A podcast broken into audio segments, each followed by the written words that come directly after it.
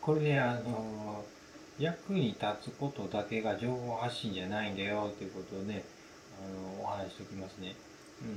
で、まあ、いろんなそのね、教えてる人のブログの中をね、いろいろ覗いてると、なんかもう役に立つことしか書いてないんかなとかっていう感じを受けたんでね、そうじゃないよっていうことをお話しておきます。で、つまんないんですよね、正直。で、そもそもね、人の暇な時間が伸びてるんですよね、今。ね、いろんなスマホ持たせたり、YouTube 見せつけられたりね、してるんだけど、その暇な時間を奪えた人が興味を持ってもらえると。いうようですね、市場で考えるとシェアの奪い合いしてるんですよ。ね、普通にこういう単語出てこないですけどね。暇な時は、まあ、映画とかドラマとか漫画とか、ね、旅行とか、音声とか料理とかしますよね。真面目なことしたくないんですよ。で、真面目なものを見たくないんですよね。で、人をだから楽しめてあげられるコンテンツっていうのがニーズになってきますよね。今だけね。だから、ブログの記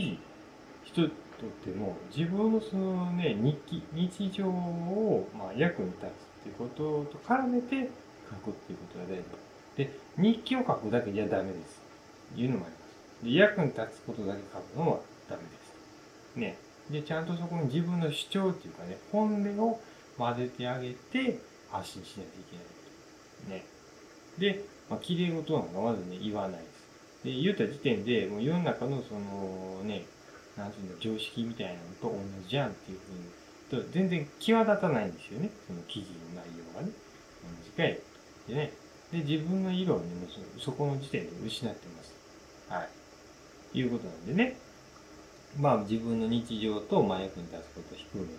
組み合わせてね。あと、僕の場合だったらビジネスのことですけどね。そういう内容が、まあ、こっちの方、ビジネス視点って言ったらいいですかね。視点を入れるって感じです。で、今日こんなことがあったんだけど、ビジネスで考えるとこんな感じだよね、みたいなことをお話してあげると、その記事のね、情報発信コンセプト、とちゃんと紐づいてるからね、ずれてないよっていうことになるし、まあ、その内容がねもっと興味があって知りたいって思う人向けに、まあ、副業で稼いでますよ、それは、まあ、メルマガでどうぞっていうような感じでね、メルマガの方に行ってもらえばいいっていうふうに流れを組めばいいってことですね。なんで、まあ、役に立つことじゃなくてね、ちゃんと自分のその日常と本音をね混ぜ